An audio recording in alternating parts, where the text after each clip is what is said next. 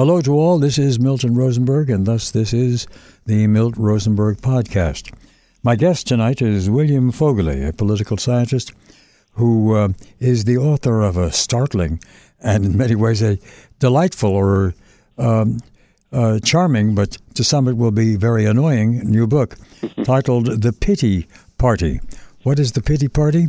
You'll find out very shortly.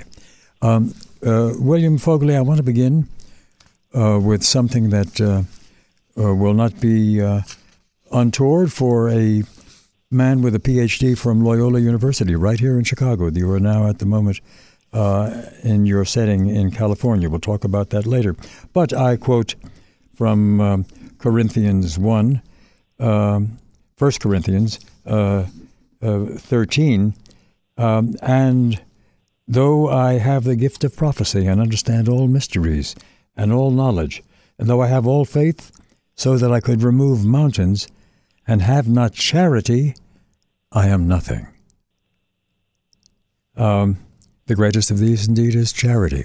Mm. And yours is, in a way, a book against, uh, or at least uh, positioned against the concept of charity as used politically in contemporary America. Uh, yes, uh, not to pick a fight with uh, St. Paul, um, but I think that uh, in modern usage, uh, compassion, empathy, even the simple concept of kindness have become politicized in ways that are um, uh, not healthy for the republic in, in several ways. Um, you, you started a very uh, interesting place by quoting scripture. Um, the uh, let's talk a little about etymology. The the word compassion is a Latinate word that means literally to suffer together. Um, the the word pity is uh, a word um, that has been in the English language for um, several centuries now, but is derived from the older concept of piety. Um, so I think that what has happened in our modern secular world is that um, uh, the the, the uh, pity has uh, become what's left of piety when the cosmological questions about ultimate meaning and heaven and hell and earth and life and death are sort of moved off stage, and all we have left is this simple instinctive emotion of cons- uh, responding to the suffering of another. Um, we need, if, if we're going to make those emotions beneficial rather than dangerous. Um, we need to find a way to uh, em- uh, envelop them in, in, in broader moral and social concerns. Compassion can't do all the work we're asking of it. Since I uh, started with a quote from uh, uh, the Pauline epistles, and since you responded with some etymology, let's do a, one other little etymological task. What is the meaning originally of the word charity. Uh, in Latin, it's caritas, I presume. I but so. what meaning did it have uh, 2,000 or more years ago? I'm going to treat that as a rhetorical question. I think I'm guessing you know the answer and I, I suspect the answer is something. Yeah, I, I know that in some um, um, modern Bible translations, it's simply uh, offered as love. Is that not correct? Yes, indeed, it is. Yes, though the man who put together the King James version uh, used charity. Yes, yes. What the original Greek was from which they were working, I'm not sure. Um, Be that as may, that's enough. That's the etymological moment. Let's right, get right down to it. Do you think the Democrats are flawed profoundly flawed by being false, um, falsely compassionate? Well, uh, I wouldn't quite put it that way. I think uh, I think they're as they understand themselves, they are truly compassionate, truly caring. I think the problem itself is is more with compassion as a moral principle. Um, it as I mentioned before, this idea of suffering together, in some contexts, it means we suffer together because we we suffer from the same thing. This is sort of the moral logic of something like a, uh, a support group. Um, people uh, sit down and share with people who really know what they're going through. Um, there's that kind of compassion there, but mostly it means that I respond to your suffering because I feel bad myself. It it it it distresses me, and because it distresses me, I now have, in a sense, a sort of self-regarding motive to attend to your hunger, sickness, homelessness, fill in the blank. Where I think the compassion, and particularly politicized compassion, becomes dangerous is that um, because of this suffering together, because I now have uh, sort of skin in the game, as they say on Wall Street, I'm very tempted to define the correct response to your problem in terms of whether I feel good or bad.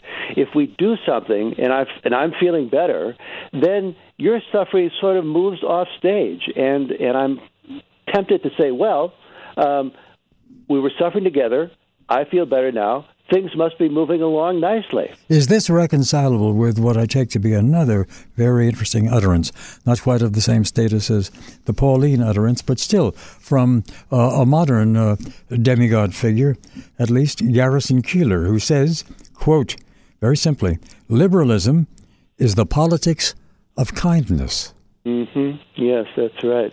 Yes, I think um, if if uh, life and politics were really quite that simple, we would have figured out uh, a lot of hard uh, things that still seem like hard problems would have been solved long ago. Um, if and if liberalism if liberals think that liberalism is adequate to the task simply by invoking the politics of kindness, a more uh, politically uh, impressive way, uh, um, spokesman uh, uh, Barack Obama said a very similar thing uh, last year in a speech. He said, Kindness covers all of my political principles. He was quoting yeah. the, the late Chicago film critic Roger Ebert. Well, um, kindness is a good thing, but politics is too demanding and too complex for that single good thing to resolve as many questions as uh, as this argument would have it do. Uh, some other notable figures who appear more or less in public life and write a lot, particularly the first one I'm going to mention, Paul Krugman. Mm-hmm. Also, George Lakoff, an academic who presumes to sort of be a propagandist uh, or an advisor on propaganda for the Democratic Party. Uh, they both condemn uh, conservatives and the standard issue liberal, or rather the standard issue conservative uh, and uh, standard issue Republican, I would suppose, as being somehow lacking in empathy, as not having the common human connectedness that Democrats have. That's right, they do. I think it goes. Uh, I think it connects to something um, William Buckley said over 50 years ago now that. Mm-hmm uh, he, he said, it's been quoted many times liberals are people who are always talking about the importance of hearing other points of view, but are always shocked to learn that there are other points of view. um, and I think that. Um, what we look at when, when we see arguments like uh, uh, you mentioned them, uh, Paul Krugman's or George Lakoff's, or um, any other sort of dismissal of the conservative viewpoint as mean spirited, hard hearted, harsh, um, is the belief that. Uh, if, if, conservatives, uh, if, if we try to understand, uh, we, we on sort of my side of the aisle try to understand liberals as we understand themselves, we run into this funny thing where many liberals say, well, you know, there's really nothing to understand. Liberalism isn't an ideology, it isn't a philosophy, it isn't a. No sort of elaborate intellectualization needs to be entertained here. Liberalism is just common sense and common decency, the, as, as Keillor said, the politics of kindness kindness. And if that's all that there is there, then to be skeptical about it, to be a an opponent of it to say, wait, I'm not sure this is going to work out the way you folks think it is, um, that necessarily means that you are, you, Mr. Conservative, are a bad guy, a, a hard hearted person, indifferent to suffering, and willing to see um, people dying in the streets or whatever for the sake of these, these cold, pitiless abstractions. Now, let me turn myself uh, into a, a, uh, Democrat who's going to argue with you, a liberal Democrat. Okay. It may be an effort on my part to play that role, but I'm going to try to do it uh, with a, a, close semblance of authenticity. Um, how can you say all this role playing? I'll be the conservative then. All right. okay. uh, but look here, uh, when it comes to social programs designed to better the lot of the unfortunate and to take them out of the status of sufferers or at least reduce their suffering, the Democratic Party has done much more in the way of initiation of all sorts of programs to do that, whether in education or in health. And we've got an excellent case in point with regard to health in Obamacare that we're all focused on right now, uh, and uh, in um, uh, many other realms, including, of course, aid to um, mothers with dependent children but without fathers. Um, more broadly, the dole, not the former senator, but uh, the maintenance of the indigent or the uh, financially incompetent on government money. All of this has been initiated by democratic regimes, going back surely to the great model set by the New Deal under FDR, uh, rather than by Republican regimes. Doesn't that demonstrate that the Democrats are, as liberals in some sense, uh, the party of kindness? Yes, indeed. There's no doubting um, uh, the uh, the sincerity of uh, the uh, the Democratic Party's commitment to these causes. Um, but I, think two things need to be uh, added to the equation. First of all, is that the most important uh, element of uh, relieving suffering and helping uh, those who are uh, in distress is an expanding economy, and this has been the the um, not necessarily uh, the sufficient condition, but definitely a necessary condition for all of these um, uh, forms of progress. Um, I point out in the pity party that between 1890 and 1930 when there was very little in the way of the growth of what we would now call the welfare state. There was nevertheless very marked progress in all forms of, of uh, social welfare. Child participation in the labor force was down, life expectancy was up, take home pay increased, uh, the standard of living grew. Um, so the um, uh, any discussion that, that leaves aside the question of of uh, the the pie that we're going to divide is is only a partial um, um, uh, endeavor. The second thing I would say is that um, it is it is very true that.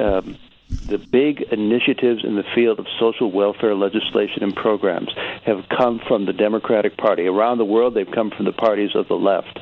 But where I think compassion has to be, uh, you have to put a big question mark after it, is that um, when these programs, as is not always but is often the case, turn out to be not terribly effective, to be uh, not uh, to, to cost more than the benefits would justify, to scatter their benefits widely rather than concentrating them on those who need them most acutely.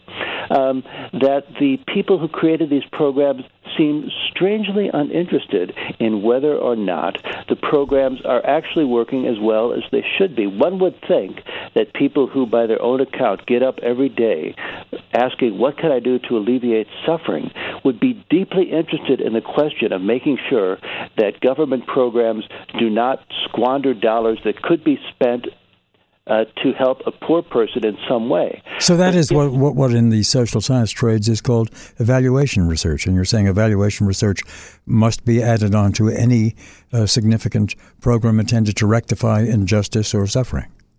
It must be added on, but I, I, uh, we agree that far. But then I think that um, the, the, problem is not uh, really that um, this research doesn't take place, but that it doesn't factor the way it should into the political calculations. It seems that the champions of a growing social welfare um, uh, uh, corpus for the uh, for the government, a welfare state, um, are more interested in the next iteration of it, adding a new program, making bigger budgets for the existing programs, than to the rigorous examination of whether what we're already doing is going off as well as it ought to. Let me offer you uh, uh, an interesting uh, little story. I don't think I, you have this in your book. I've been rushing through the book. I only got it two days ago. Um, but uh, something that was also supposed to rectify and improve things for kids of uh, disadvantaged background was the television program Sesame Street, mm-hmm. which would get them earlier interested in uh, literacy and uh, just in general uh, increase their linguistic skills and their general interest in a wide world, even including uh, the Count, who is based on Dracula but loves cookies, and mm. so on. Um, and all of that was undertaken with strong support by as part by PBS and with some real federal as well as other sources of uh, funding. Um, evaluation research was done. It was done by a guy I know, Tom Cook, uh, ran it, uh, a social psychologist at Northwestern University. And the, they did a long, careful study, and the finding was that in the main, kids from that sector of the population weren't watching it very often. Uh, and the ones who really loved it were uh, truly middle class kids with educated parents, and they were having a lot of fun with it. But uh, those kids with educated uh, parents who didn't watch uh, Sesame Street were just as uh, adequate in language, just as adequate at school. In other words, the people who were producing it were having fun. I had fun occasionally when I looked at it, uh-huh. but it isn't necessarily clear that it came anyplace close to meeting the uh, the intentions that were originally uh, behind its formulation. Uh, yes, I think uh, this story could be uh, written with, with variations about a great many programs. Which which others? Well, uh, I'm thinking of uh, what I've been reading lately about uh, the First Lady's efforts to uh, improve public school diets. Yeah. Um, again, I, I think um, uh, it, it, one of the problems is uh, moving from a sort of a controlled experimental situation out into the real world where there's lots of variables that can't enter into the laboratory. When people, when when school children sit down and uh, uh, the, the researcher with the white lab coat is standing in front of them and says, you know, eat this or eat that, then you get a certain set of results. When you go out into the world where, where there's peer pressure, where kids uh, can uh, take stuff from home, you find um, uh, school children taking these carefully um, prepared lunches that have the right nutritional values and throwing them in the garbage so they can eat their bag of Doritos and Oreos because that's what they really want, you know. Well, you may have one la- life lasting effect, namely an aversion to carrots.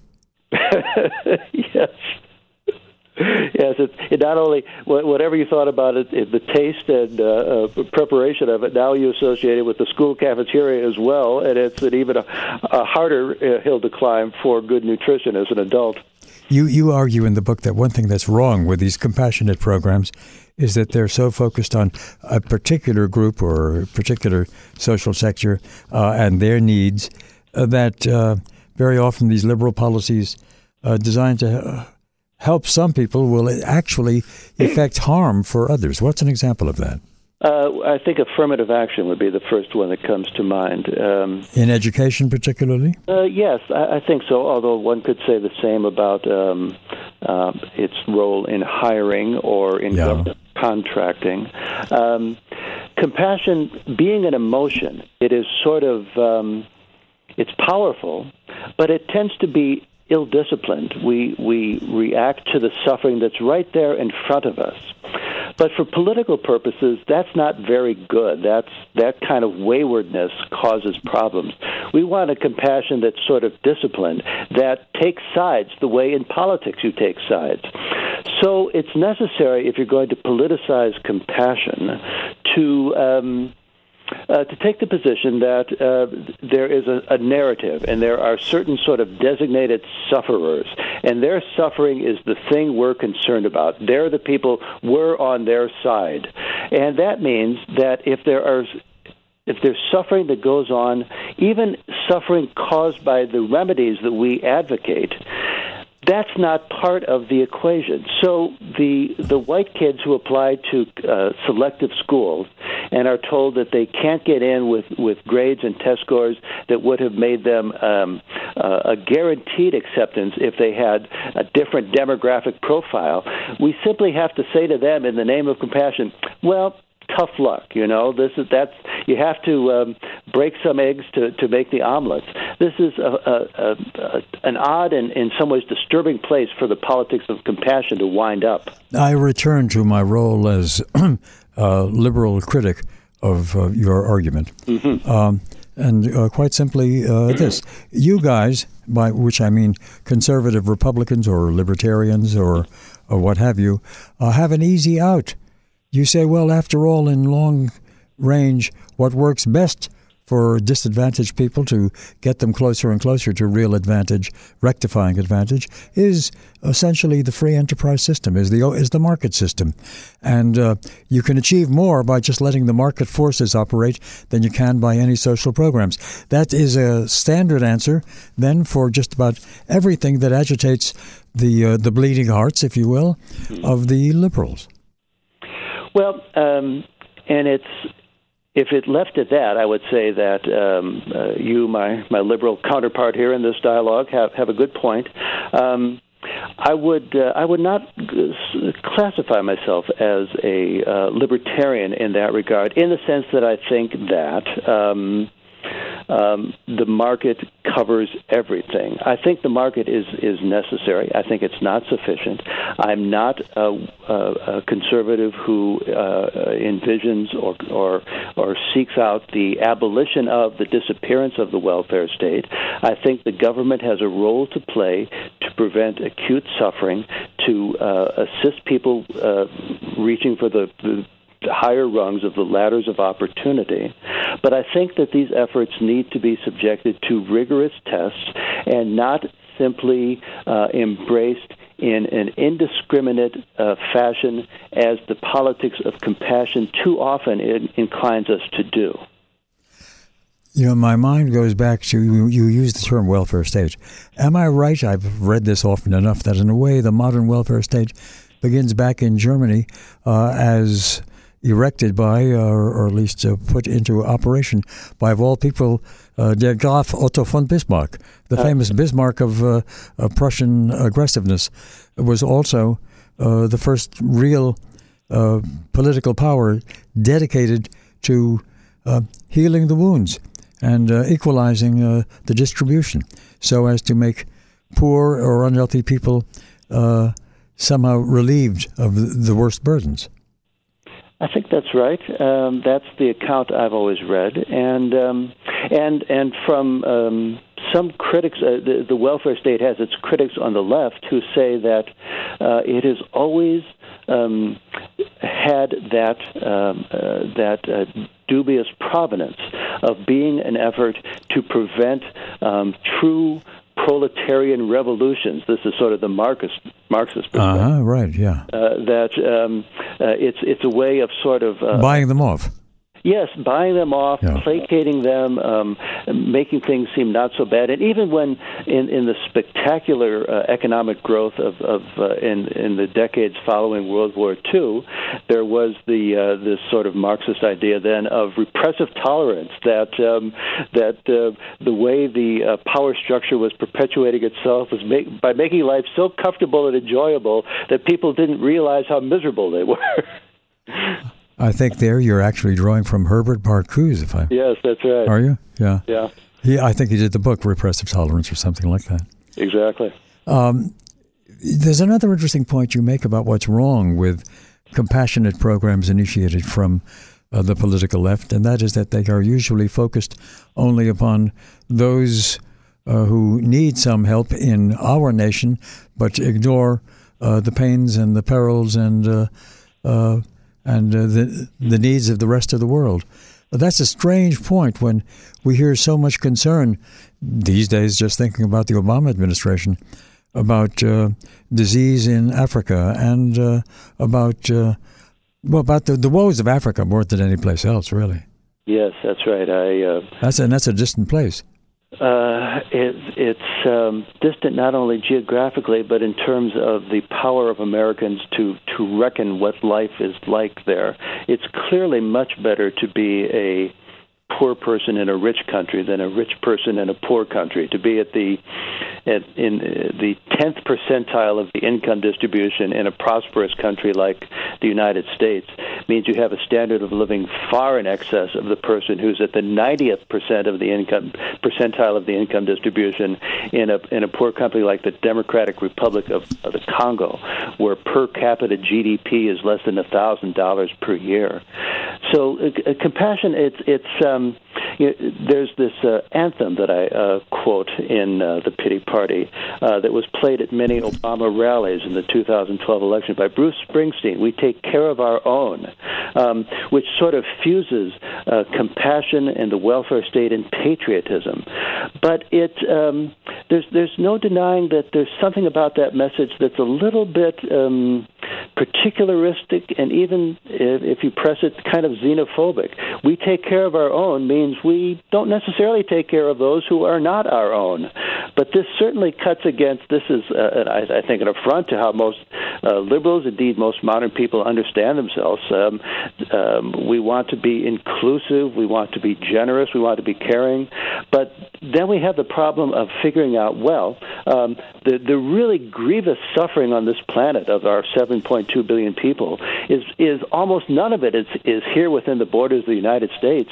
It's in countries that are uh, have incomes that are only a fraction of ours. If if suffering is if alleviating suffering is really what we're about we should uh, shift a great deal of our efforts away from the united states away from the prosperous first world and to the third world where people are suffering most acutely nobody makes that argument you know, it occurs to me that I haven't actually told our listeners until this moment when I'm about to um, what your history is. Just quickly, your curriculum vitae, so to speak. Yes, uh, you are, of uh, course, a political scientist. Um, trained at Loyola University here in Chicago, though now you're uh, out in Claremont, California, uh, where you, uh, and that's after a long term at the John Olin Foundation uh, as one of their major program officers, but now you are, and have been for some time, senior editor of the Claremont Review of Books. Clearly, that's a uh, philosophically conservative and a very intelligent conservative um, publication, which I have read with great interest over the years. Um, but I'm going to ask for uh, liberalism uh, in its uh, concern with uh, applied pity uh, encourages empathy. Empathy, by all means. Mm-hmm. what em- with what kind of empathic understanding can you look at the liberals and account for them in positive, or at least in tolerant terms? Yes, well, I um, make that effort. I, I don't claim to succeed always, but I I try to. Uh, um, uh, you, you know, there's this uh, economist at George Mason University, a fellow named Bryan Caplan, mm-hmm. who has um, uh, put forward what he calls the ideological Turing test, um, and according to which um, you've really succeeded in understanding uh, a political position that you oppose if you can summarize it so discerningly and scrupulously that an adherent of that position um, hearing your description would not be able to tell that you were a foe or friend of that, yeah. that point of view. So when I hear my fellow conservatives say, "Ah, well, liberals, they're just they get up every morning and all they want to do is to make the government bigger and to intrude on people's lives more. Uh, they're not really concerned about the poor. This is just a pretext for growing government. It's a cynical effort by the sort of the um, the kind of welfare state racketeers to uh, to uh, uh, profit from uh, misery." Um, my reaction is let's let's try to take um, liberals and liberalism sort of at their word. Um, I think they are people who really do want to help. I think they are people who are genuinely concerned about the suffering they see around them. And so my my critique of them uh, tries to start from from taking them at their word and seriously, and then say, even if you, you sort of grant, for the sake of the argument, all of these good qualities about uh, liberalism that, that they see in themselves, let's then look at the, the implementation problems, the, the logical and practical com- consequences and contradictions that lead to the to our, our efforts in social welfare being so much less satisfactory than the the investment we put in them would seem to dictate. Of course, you really, uh, in the deepest at the deepest level, it seems to me, um, you are somehow convinced that programs initiated for the best of reasons, uh, but which are intrusive or at least get into uh, uh, a, uh, a social system and try to alter some crucial aspects of it by giving money away, by changing education in one or another direction, by reorganizing the distribution of medical service or of pharmaceuticals or what have you, that uh, programs are sort of fated, I think is something you deeply must half believe or half perceive, that prog- all programs are fated to failure because um, uh, they violate the natural rhythm of things. The natural rhythm of things is best served by essentially market forces. Well, I think that um, I, I, uh, my friend uh, George Will uh, uh, sometimes says that the most important words in the English language are up to a point. Um, uh-huh. So I, I, agree with that up to a point. Um, I, I, think that. Um, you agree with what up to a point? That uh, mar- uh, the uh, importance of relying on market forces. And do you agree that the, that uh, design programs put into strong force, uh, no matter what good intentions lie behind them, will inevitably work out badly? Inevitably, I think is too strong. I, I say there's a, a, strong tendency that can be um, uh, sort of justified empirically by looking at the track record in the entirety of the uh, social welfare state in the United so States. So Murphy's Law applies. If anything can go wrong, it will. And with social programs designed to improve things, uh, something will go wrong. Much will go wrong. What I like about markets as opposed to government intervention is this. In the markets, there is a corrective feedback loop. When things, when you put out an edsel, um, the market tells you right away that we don't like this, it doesn't work. In government, too often, that corrective feedback loop doesn't work. Franklin Roosevelt uh, 82 years ago spoke of bold, persistent experimentation. Experimentation sounds fine, but it works better in the laboratory than out in the world. Out in the world, you try these experiments, and if they don't work, they've nevertheless they've acquired constituents. They've acquired people who are committed to them and don't want them, no matter how poorly they're serving the purposes they were originally designed for, um, have uh, find ways, to leverage points within the political system that prevents the experiment from being canceled. Um, one a side issue, a sidebar, which fascinated me as I was beginning to read the book. Um, the uh, to illustrate that liberals, perhaps more than conservatives, are prone to display that they are people of compassion and of passion as well, that they are persons of feeling rather than merely of cold intellect. You go to the Democratic convention uh, in which uh, Al Gore was nominated, and you go to the uh, lengthy embrace, uh, the lengthy kiss between Gore and his wife, seen on camera by all of us. Why? Um, what does it symbolize? To me, it it uh, tells us that um, Bill Clinton, with with a, a remarkable political skill set, sort of in the 1990s defined the role of the president as something not in the Constitution, as the empathizer in chief. He was the hmm. president who could, no matter um, what your problem was, he could feel your pain, yeah. he could empathize, he could comprehend this, and Al Gore's difficulties, to me, symbolize an awareness that this that that, Clinton had sort of established uh, the outer limit of that effort. That uh, only people with that uh, set of, we might almost call them theatrical skills, could be could try to do this. So to to out Clinton Clinton was a big mistake. And and indeed, the next Democratic president was a much cooler character. He speaks of empathy and kindness, but his um, Barack Obama's um, what was remarkable about him uh, compared to a politician like Clinton is the sort of emotional distance. Well, I, I want to come to uh, Obama in just a moment, but but uh, let me take you back to that that great uh, kiss before billions. Yeah. what does it signify to you? Well, um, it, it, it signified that um, uh, uh, there is within the, the modern sort of liberal project um, this this belief that uh, kind of uh, uh, visceral um, uh, gut emotions can are are a trustier guide uh-huh. for than um, any kind of um, um, uh, cerebrations. We don't want to uh, think this thing too clearly. We just we, we know in our heart what's what's right and what's wrong. Um, so I mean, I, I and I think this connects to a way you know the the modern liberals, starting from the New Deal, are the um, the, uh, the they come to us as the um, the next iteration of the progressives of a century ago. Uh-huh.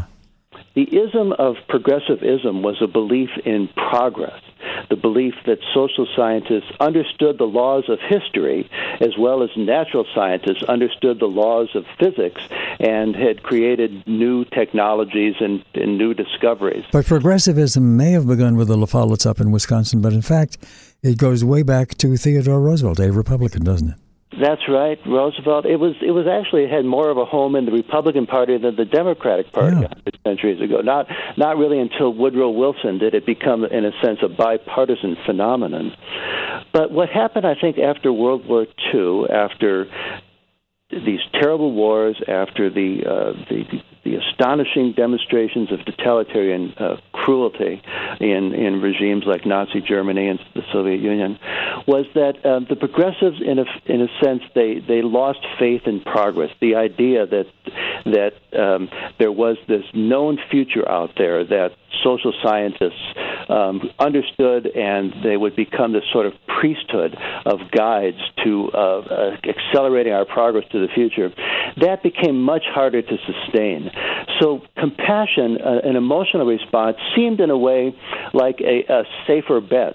Um, people couldn't be persuaded that the experts necessarily knew the future, but they could be persuaded that the, the, the common emotions that everyone shared were a basis on which we could uh, safely govern the nation. We are um, recording, we're taping this conversation the night before President Obama is scheduled to come on national television and present uh, his uh, intentions for an executive order that will somehow legitimate the continued presence in this country of, we're told, some 5 million uh, illegals who have been resident here for some time. Um, is that a matter of pity or compassion, or is it a matter of political calculation? Because ultimately, such people and uh, the relatives and friends they have who are already citizens might be all the more prone now to cast their b- ballots and thus their fortunes with the Democratic Party on into the future. Yes, well, I don't think it's an either or question between compassion on the one hand or political calculation on the other. Sometimes they they um, they mesh together very nicely, and um, certainly it's it's. Um, uh, we were talking about uh, earlier the partiality of compassion, it's it's certainly no um, no coincidence that um, liberals tend to feel most compassionate about those who um, they see as um, important elements of a winning Democratic coalition in the uh, years ahead, and to be less concerned about the uh, suffering of those who they think, in any case, are not going to be part of that coalition. Um, this, uh, apart from the many things that have been are being said this week as we speak about the um, the legality of uh, President Obama's proposed policies, about uh, um, the uh, whether or not uh, it, the president uh, really ought to have the power to simply not enforce laws that he uh, doesn't uh, uh, regard highly. I think that uh, we see this uh, selective compassion in in the context of something that um, Democrats, in, in other respects, like to talk about a lot: the uh, increasing income inequality and the difficult pressures on uh, lower working class Americans. Well. Um, it would certainly seem that um, the the first thing you ought to say about this situation is that uh, it's it's very harmful to people who uh, do not have college degrees, who are trying to advance in a, an increasingly difficult difficult job market. That um, what we need to do here is to expand the mar- the labor supply and to have more workers competing for the number of jobs that are out there. You know, um, as I as I've been reading your book, The Pity Party, I've not even given its full title. Uh, the subtitle, "A Mean-Spirited Diatribe Against Liberal Compassion" by William Voegeli. Voegeli, by the way, is spelled V O E G E L I, and the book is published by Broadside Books, uh, which are edited, and I guess the publisher is an old friend of mine, Adam Bellow, the son of that other Bellow. Um, but um, as I read it, a question raised by Gilbert and Sullivan uh, comes inevitably to mind. Uh, the guard standing out in front of the Houses of Parliament sings in Iolanthe, I often think it comical, fa la la, fa la la, that every man, that every boy and every girl that's born into this world alive is either a little liberal or else a little conservative. fa la la. What really are the origins in individual life histories or in social uh, uh, uh background or what have you that make uh, people early in their lives potential liberals and potential conservatives. And for that matter, a very modern sort of question that one should add is what makes them change, because some do. Yeah. Uh, well, my my thinking is um, that um, the most political differences ultimately come down to different views of human nature. Mm-hmm. And I think that the liberal and the conservative disposition um, part ways on this question because uh, those who are liberal, uh, following, let's say, Jean Jacques Rousseau's thinking, tend to have a more hopeful and optimistic view of human nature, to think that. Um, it is not so far fetched to believe that we could all get along peacefully, harmoniously, um, in ways that are mutually affirming and supportive, and that if we can simply remove the defective social structures that prevent it, that uh, peace, harmony, uh, reconciliation is within our grasp. Conservatives, I think, tend to take a more wary view of human nature, the sort expressed in the Federalist Papers, the idea that if men were angels, no government would be necessary. But since clearly they are not, we need a government that is very restricted, that prevents the government from abusing us, that um, prevents people from taking advantage of one another through the government. And so I think that um, if, if, if you try to press down on that difference between liberals and conservatives, it it ultimately comes to a disposition that, that is one of those things that people I don't think acquire by reading books. They're not they're not argued into it. They just they sort of have these these different viewpoints about who we really are as human beings. But you know uh, that I, that all sounds quite reasonable to me. But still, it leaves something unanswered. Uh, why do certain groups go so strongly in one or the other direction? And I have in mind something quite particular. The group that I belong to, that is American Jews, uh, essentially secularized uh, persons of the, of Jewish background, are to a very large extent uh, on the Democratic side of the ledger. Other conservatives who are Jews are very upset about that, increasingly say to their brethren, for Christ's sake, well, no, not for Christ's sake, for Moses' sake, I suppose. Uh, uh, we're not being, we are not being well served. Our cousins and brothers and sisters in Israel are surely not being well served by the Democratic as opposed to the Republican Party, or by liberals as opposed to conservatives. But they do. They, American uh, more or less secularized middle class uh, Jewish persons, they remain loyal to the Democratic Party. How does one account for that? Yes, well, I think that um, people who do what I do for a living write and talk about politics. Uh, it, it's a humbling sort of thing to realize the extent to which um, all of our syllogisms are simply tennis balls against fortresses.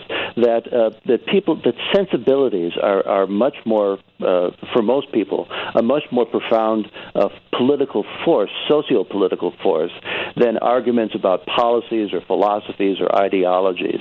And I think that uh, politics um, for a great many people is not philosophical, intellectual. It's it's it, it's kind of tribal in a way. It's uh-huh. we we want to be with the party or the the political movement that seems like our group, and uh, we're, we're opposed to the one that seems like their group. Um, you mentioned. Um, you mentioned my my tenure uh, uh, before I became a Californian with the uh, John Olin Foundation. So I moved uh, to start that job to New York just before the 1989 mayoral election. uh, which was a, a fascinating uh, um, uh, thing to go through. You, you had um, the incumbent mayor, Ed Koch, seeking and ultimately uh, being denied a fourth term in office. He was defeated by David Dinkins. There were a couple of other uh, candidates in the Democratic primary. Um, this was a very bad time in New York history. Um, uh, the the uh, city's finances were in bad shape after the 87 stock market crash. Crime seemed to be out of control. The city really seemed to be um, uh, careening uh, and, and out of control. And, and, and somehow, in, in the course of these debates among these four candidates, two big issues emerged uh, abortion and capital punishment. Uh-huh. And what was striking about these issues was that the mayor of New York has absolutely no power to do anything about either one of them. Um, and I took uh, the lesson I drew from that was that the pointlessness of that debate was the point. Since people were sort of saying, well, we're pretty much giving up on the idea that government can really manage itself, can perform city services capably, can can uh, combat crime.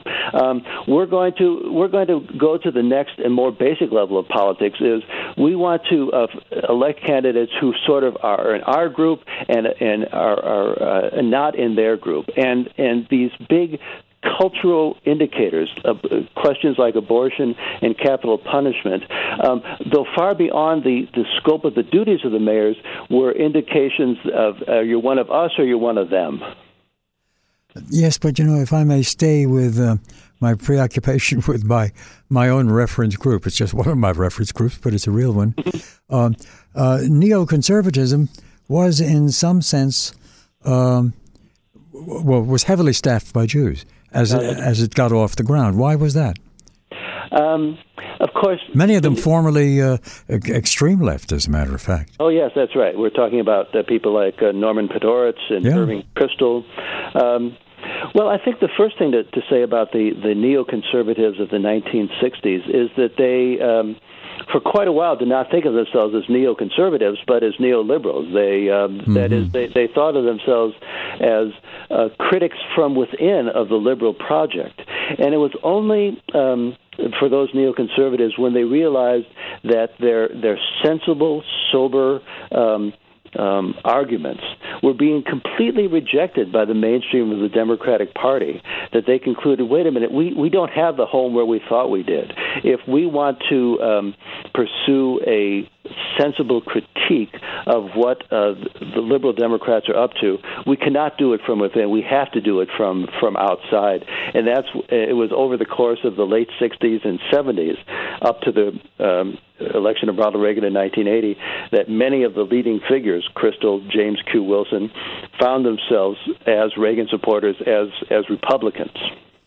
Um, we are almost out of the available time. Let me give to all, once again, the full title of the new book by William Voegeli.